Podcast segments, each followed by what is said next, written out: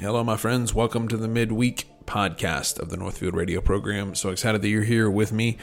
Um, man, I just I said this back in April. I just feel like things are we're, we're being realigned. We're being um, uh, restructured as a nation, and I, am still holding fast to that. I believe uh, that we are seeing uh, now more than ever the the full frontal assault from communist Marxists. Uh, they are attempting to restructure and realign and, and erase history, erase how we started, how we were founded as a country, um, and, and, make no mistake, regardless of the the mess ups and the and the and the flaws of our country, the foundational principles were of Christian values. Uh, you read the Mayflower, Mayflower Compact, you, you read um, any of our founding documents, and the goal is Christianity. The goal is Christ. The goal is a biblical foundation. Now, what's the goal of these revolutionists, these revolutionaries? Uh, they want to see. They want to see um, communism. They want to see a totalitarian dictatorship uh, take place in our country. Make mo- no mistake. Um, the words of the BLM's leadership, uh, they say I mean, unequivocally in their own words, we are Marxists. We are organized. We our goal is to bring Marxism to this country. Um, there's a guy that made a documentary not too long ago. It's called Agenda, and they made a second one called Agenda 2. And the entire goal uh, from the 60s has been to realign our country in such a way to bring about full fledged communism.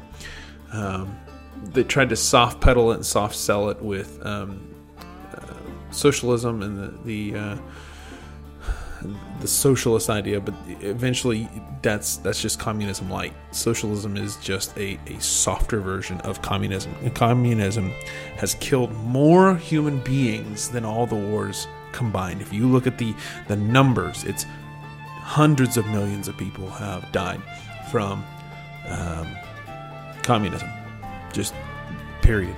That's that's those are facts. That's not just, oh, you're just making stuff up. No, that's actual facts.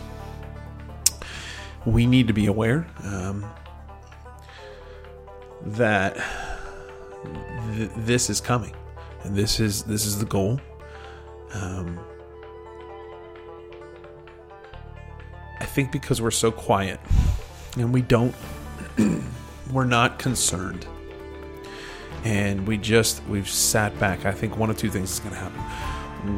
One, we break into a full fledged civil war, or B, um, they're just going to take over, and and it, it's going to be over with. And by the time it, by the time we realize it, by the time the majority of Americans wake up and say, "Oh, wait, it's this really is a thing," and they are trying to to destroy us, it's going to be too late, and uh, there's a potential the blood is in the streets.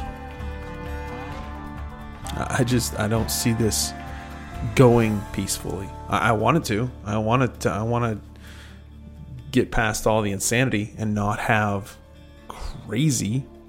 I don't want to have the the complete and utter destruction of the world in which we live. I want to be able to have vacation, still go visit and drive. If I want to go to the ocean, if I want to go to the mountains, I still want those things. And maybe that's the problem is we've we've become so comfortable in our life that we've we've we've forfeited the abilities for even to for us to be able for us to even be able to go and do those things because we've been so unattached to the policies of the left and we've just oh, just let them do their thing and we'll do our thing. No, they aggressively want to take us out. Like the left has a desire, the far left. I'm not talking about the, the moderate middle left people. They just want to be left alone too. The far left have one agenda. They want to destroy everything and rebuild in their image and their likings. How do we know this? Um, the mayor of Seattle. I just saw this on The Blaze, I believe it was. The mayor of Seattle is incensed.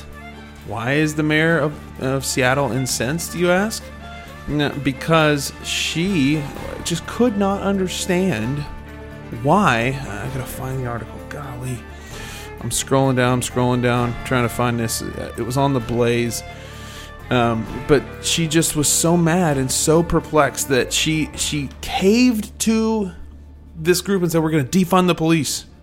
They showed up and terrorized her in her own home.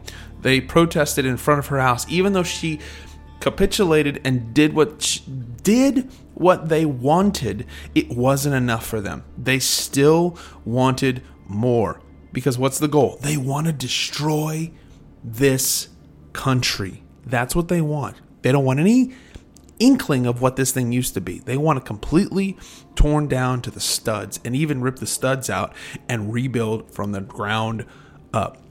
And what do they want? What do they want to build? They want to build a communist quote unquote utopia.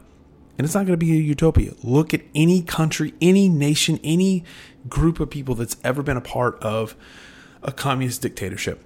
There's a few folks at the top that enjoy the benefits, and the rest of the country is in shambles and they starve to death. And there's concentration camps and there's there's all these things that take place. It's like Caleb, you're going way too far out, and you just like read and listen to their own words. This is what they want. This is what they want. Oh man, I I, I just wish you guys could see this. One of these uh, in Minneapolis where the the the police were um, where neighbors swore off calling police. They said, "We're not going to call the police. We're just going to, you know, no more calling them." Uh, children are now being sexually assaulted uh, because they know the police aren't coming.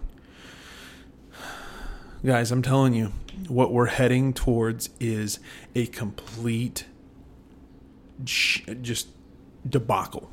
It's going to be crazy. Um, I, I, predict, and man, here's the thing: if I if, if we come back in six months, I will come on this radio show, I'll come on this podcast and say, I was wrong, I was wrong, I was wrong, I was wrong. But I'm telling you, everything in me is saying I think we're about to have complete and utter chaos. Uh, that that's that's my prediction. Um, but there's the answer. I have the answer. I know the answer. Man, we're we're experiencing the wrath of God. How do I know this? Because God's lifted his hands. This is called the wrath of abandonment. This is the Romans 1 wrath of abandonment. And if you've ever heard me talk, you ever heard, you said, Caleb, you feel like you just got one message. And it is, I have one message because that's the only message that matters. It's Christ. The gospel is all that matters. The gospel is what is going to fix anything and everything in this in this moment. The gospel is what's going to make things right. And we've got to be aligned with what the gospel has for us. But I believe that's going to fix anything and everything that's coming our, our way. Period. It's going to fix it. And so we've got to pay attention and we need to repent where we where we have been wrong. Like we need to take care of our sin. We need to take care of our house. We need to clean up our house and repent and biblical repentance is not just oh i'm going to cry for a little bit. Biblical, biblical repentance is this. I change by the power of the holy spirit. I ask god to forgive me and then i have a change of heart. I have a change of direction. That's true repentance. Repentance uh, in the world in which we talk about a lot of people say well i cried. Well that's great that you cried. But does your life look different? If your life doesn't look different that's not genuine repentance. Like we have to we have to have genuine repentance. And that's the only way this thing is going to change. This is the only way this thing is going to look different is if we genuinely repent and put our hope, put our faith, put our trust in Jesus Christ and Jesus Christ alone. Thanks for tuning in to the Northfield Radio Program's midweek podcast. Y'all have a good one.